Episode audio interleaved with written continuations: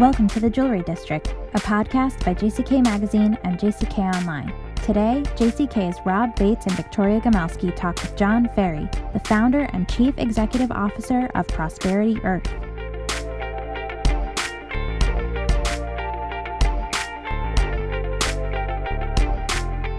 Hey everyone, welcome to the Jewelry District. This is Victoria Gomelsky, editor in chief of JCK, jckonline.com, and I'm with Rob Bates, news director of JCK and JCK Online. In exile again, I hear. Yes, yes. It's uh, a constant saga. I'm back in the burbs. The burbs of Jersey. Well, and I'm in Los Angeles as per usual. I'm always in LA these days.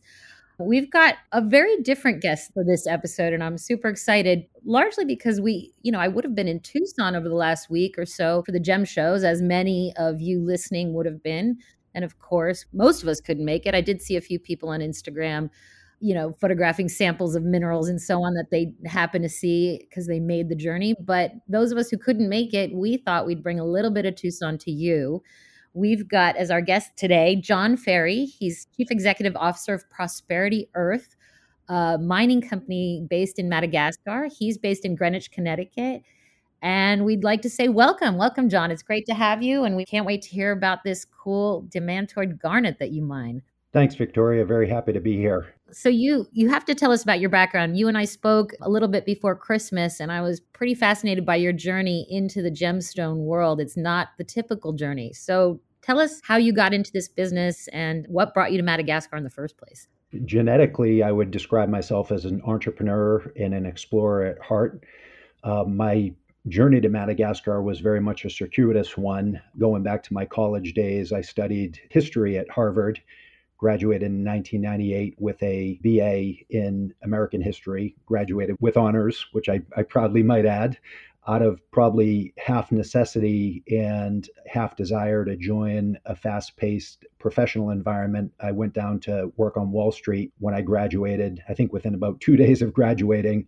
And the, the necessity part was paying back student loans, but had a pretty good 10 uh, year run working on Wall Street. Um, you know, finished up as one of the youngest managing directors in Merrill Lynch's history, but was feeling quite unfulfilled and not really pursuing my entrepreneurial desires. So I ended up enrolling at Harvard and attending the program for leadership development, where I met a friend who introduced me to Madagascar, and the rest, as they say, is is history. And what attracted you to the country in particular? Madagascar is an amazing country. It's the fourth largest island in the world, a hotspot of biodiversity. I've now been there um, over 65 times. I, I travel there about once every two months.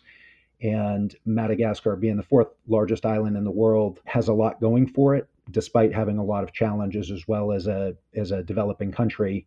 It has beautiful landscapes, diverse cultures, and even different dialects of the Malagasy language in the island and I'm attracted by really the diversity and the immenseness of the landscapes and the and the richness of the the flora and fauna, not to mention the mineralogical and geological richness, which is a treasure as relates to mining. Well, I God, I've got a few questions for you. First of all, you you didn't start in the gem business though when you landed there in Madagascar, correct? You were in another field. That's absolutely right. We actually started out in agribusiness. And let me actually take a step back. What really attracted me to Madagascar in the first place was the ability to create something from the ground up. And at the same time as we profited as a private company, we would be able to give back to the communities that we worked in and also be able to make an environmental contribution. And you can't go into a place like Madagascar without having both those in, in mind not to mention the, the sense of adventure and exploring and trying new things. So, our first entree to Madagascar was to try to do something that generated prosperity, again, for profit, but had a, a tremendous company ethos and give back component and um, to your question, that's how we at first ended up in agribusiness and found our way into investing in a chocolate and vanilla company that was award winning here in the States and in Europe, being sold throughout the natural food channel in the US, a fully bean to bar chocolate and vanilla company that we're very proud of. Hmm. When you say it was award winning, what did you do with the chocolate and vanilla to make it so good or different? Madagascar, being a developing country, has a lot of challenges, but the blessing is that it has amazing biodiversity and mineralogical and geological richness. For cacao, for instance, there's ancient varieties of cacao in Madagascar that are found nowhere else on the planet. And these are mainly Criollo varieties, Trinitario varieties that agricultural experts had previously thought were extinct, that when we participated again in genetic mapping, found that some of these heirloom varietals of cacao beans existed in Madagascar, in northern Madagascar. And what's the brand name? The brand name used to be Madécasse. They've now since rebranded to Beyond Good, and it's still sold in Whole Foods. There's a little cute lemur on the package, but the current brand is Beyond Good. I'm a chocoholic, so I'll have to figure that out. Did you use any of the stuff that you were mentioning? The fact that it was from Madagascar, that it had this rare bean involved, was that part of the marketing? It was. It was. And, and first and foremost, it's our belief with any product that beyond the storytelling, the product has to speak for itself. So if you're dealing with chocolate, the chocolate has to taste good. Without a doubt, we tried to, as much as possible, tell the story around the fact that we were working directly with cocoa farmers not just kind of visiting every month or every quarter, but we're there on the ground with them, hand in hand, full time, helping them with the fermentation techniques, the sun drying techniques, and really trying to get the most value for their product, the cacao bean in this case, as, as possible. So you have all this expertise in being in agriculture and, and marketing chocolate. How did you and why did you jump over to gems and win, I should say, too? So for us, creating prosperity is always the number one goal for any business that we are doing, but there's a big give back component. And part of the prosperity is reinvesting in our people, the people that work for the company, but also the community in which we work, and also the environment. We have to take very much a holistic approach to doing business in a place like Madagascar because there's a lot of interdependency between people and planet, community relations, and environmental uh, development. So we very quickly realized after doing the chocolate business that there was a really big opportunity in the color gem space. In, in some respects, color gems is easier in chocolate in that there's no cold storage chain that needs to be respected.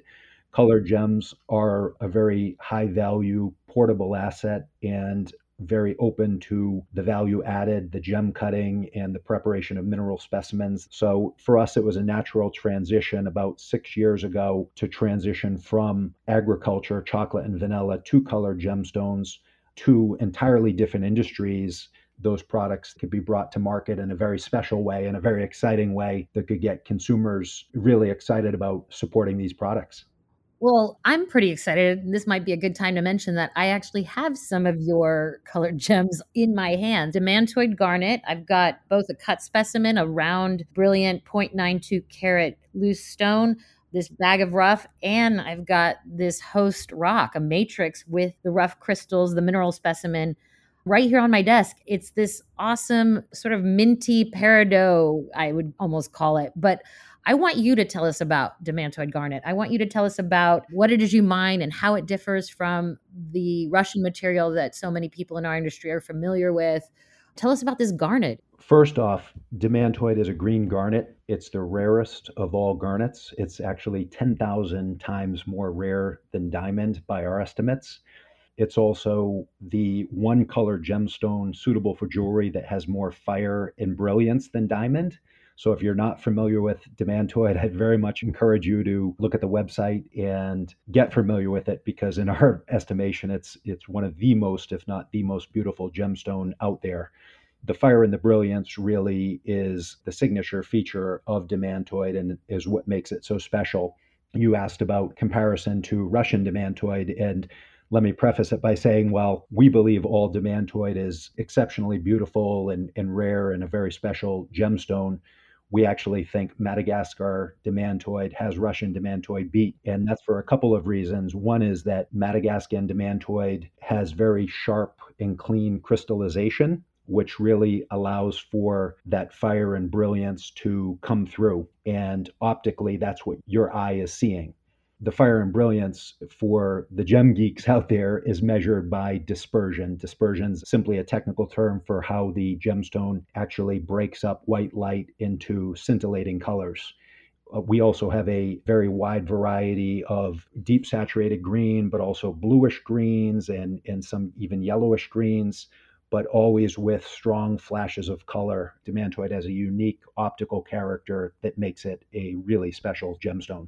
It's really cool looking. And honestly, I feel like I've seen a lot of talk about garnets and just the family and how undervalued it is and how it's this sort of sleeper gemstone for the year and for the 2020s. Uh, you know, the family itself has got a wide range of colors, but green garnet is you know, with Tsavorite and other green garnets, but now demantoid and this supply. So is there is there a lot of it? I mean, how much do you have a forecast on how much you have there in the earth?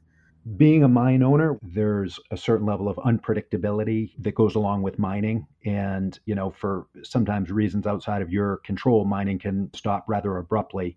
But we believe we have a, a very special deposit and can sustain some of the market demand that we're hoping to create. You mentioned, you know, garnets just in general as a group not getting a, kind of enough play. And I, I think that's absolutely right. I do think that will change and we're going to be very proud to try to lead the charge as best we can alongside some of the other beautiful garnet species out there and really celebrating what it is. How do you plan to get the word out about garnet? How do you plan to promote garnet?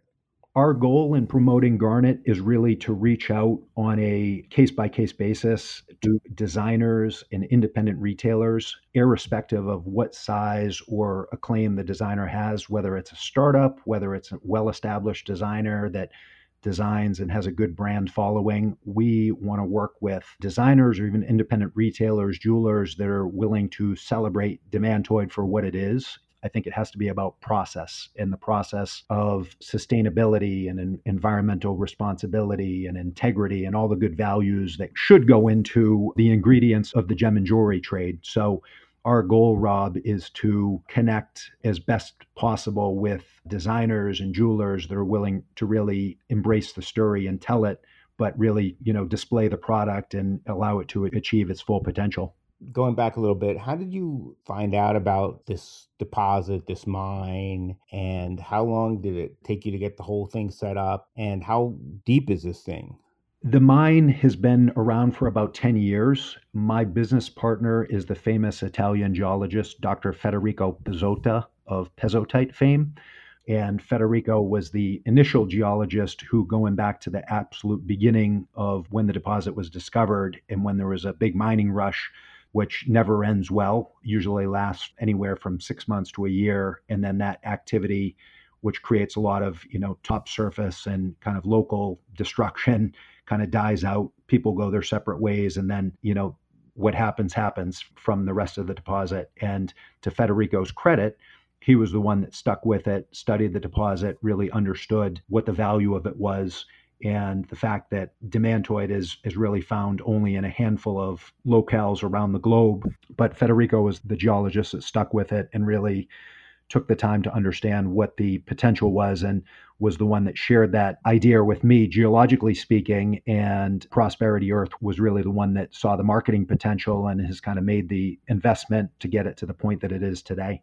And how deep is the mine? We're only mining right now down to about 15 to 18 meters, depending on exactly where we are. So the footprint is still very superficial the depth of the mine, terminally speaking, will go far deeper to the tune of 100, even as much as 200 meters deep. I'm American, so I, I don't understand meters. Right now, we're mining down to about 30 to 40 feet. Terminally speaking, the deposit goes in excess of 300 and as much as 600 feet deep.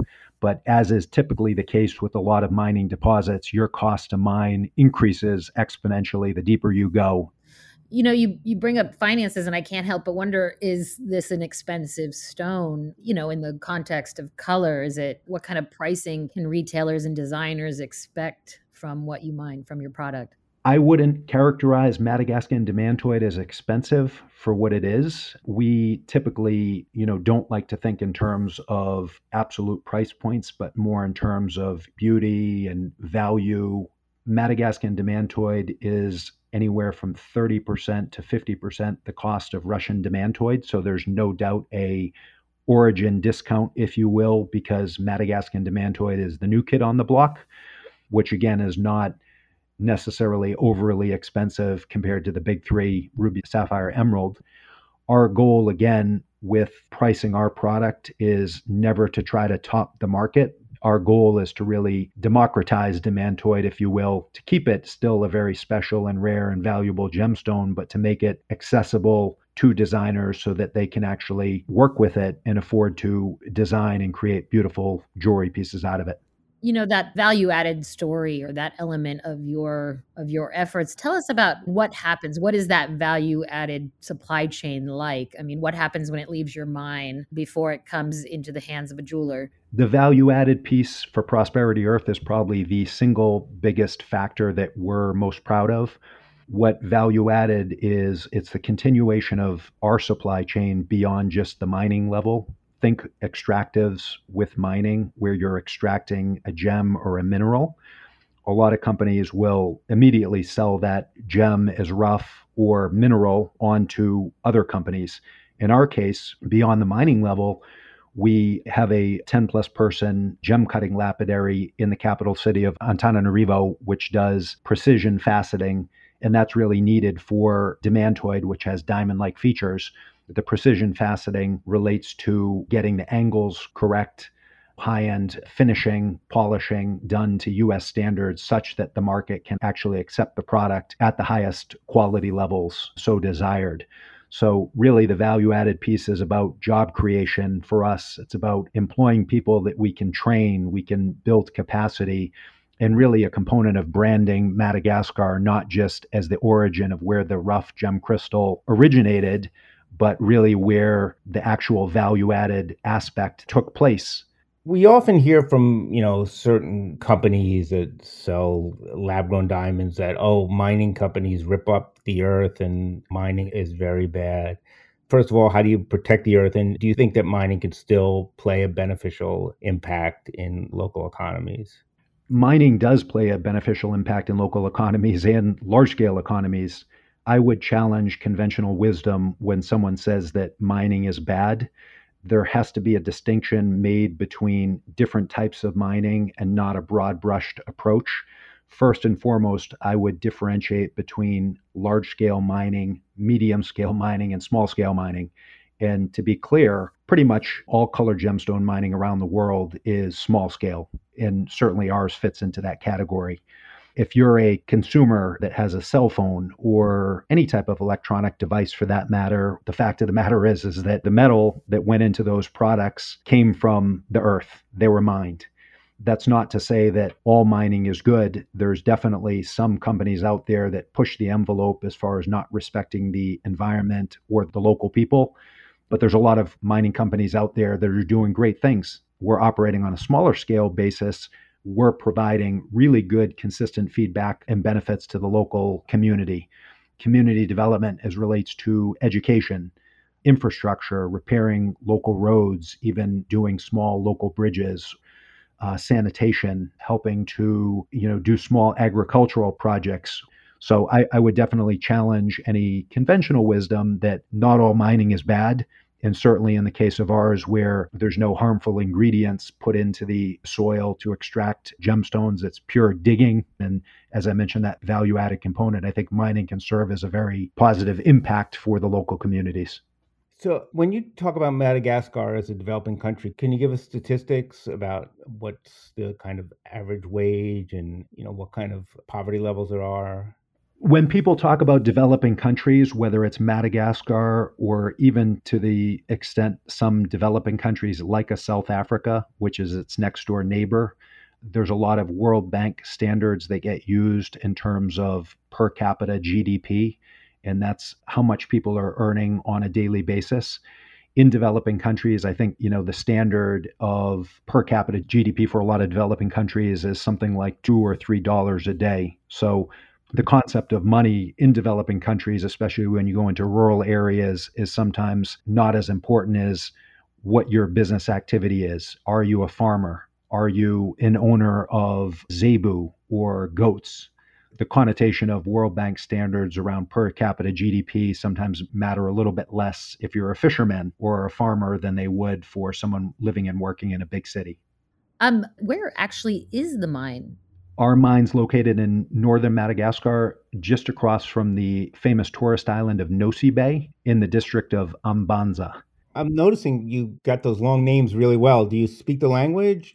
I don't speak Malagasy because there's north of 10 dialects. So, for instance, the capital city of Antananarivo, where our lapidary is located, speaks a different dialect. It's the Merina tribe, which is the high plateau tribe, very different than the northern part of the country. So, if you say you speak Malagasy, a lot of times you have to differentiate and say, well, what what part of the island, what dialect do you speak? But I've spent so much time there I've traveled to Madagascar about 65 times over the past, you know, 10 or 11 years. I'm there about once every other month. So through osmosis, I've, I've gotten clever in being able to understand a lot of words and sentiments, but I, I don't speak the language my god and and what is the route to get there like and to get to the mine once you land? I mean it, this must take at least 24 hours if not a lot longer. That's right door to door it's about 24 hours so i've logged a lot of frequent flyer miles and, and a lot of reading in uh, transit. From the capital of antananarivo we fly to Nosy Be, which is about a one hour flight and then we take a, a short taxi ride to the port of hellville and then we take a 45 minute boat directly across to our mine or to another port of Ankify. And then if we go to Ankify, we'll then take a two hour drive to our mine. For me, anytime I go to Madagascar, the more rural and the more indigenous I can get, the better. Because you always see colorful characters and different things that are done different ways. Um, when I was first traveling to Madagascar back in 2007, 2008, telecommunications and cell phone service was still very spotty. So it was, I have to say, you know, now looking back on it, a breath of fresh air, still going to places where you had no cell phone connectivity and you really felt like you were on another part of, of the world at the opposite side of the planet where you were just disconnected from the hustle and bustle that is 47th Street in New York or you know the jewelry district in Los Angeles or or these other hustling and bustling locales. And I think there's really something to be said about that and there's certainly, in my opinion, a really strong marketability around the ruggedness and the immense natural beauty of a place like Madagascar, where it's really a flashback to a time that most of us here in the US are, are not used to. So, your US operations, as far as promoting demantoid garnet, what are you doing on this end to grow the business?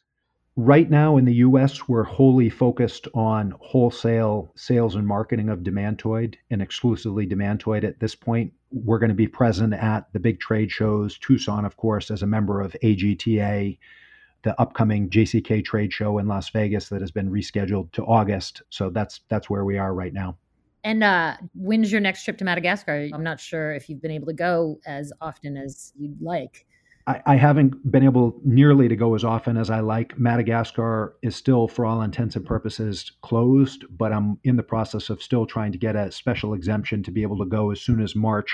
But as soon as Madagascar reopens, I'll be on the first flight there.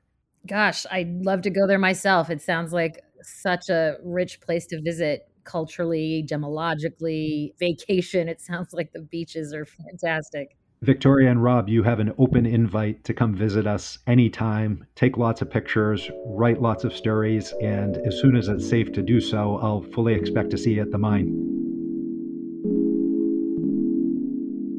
Thanks for listening to The Jewelry District. I'm Natalie Chomet, the producer of the podcast. Our editor is Olivia Briley. If you liked what you've heard, please rate, review, and subscribe to our podcast wherever you may listen. We hope you join us next time on The Jewelry District by JCK.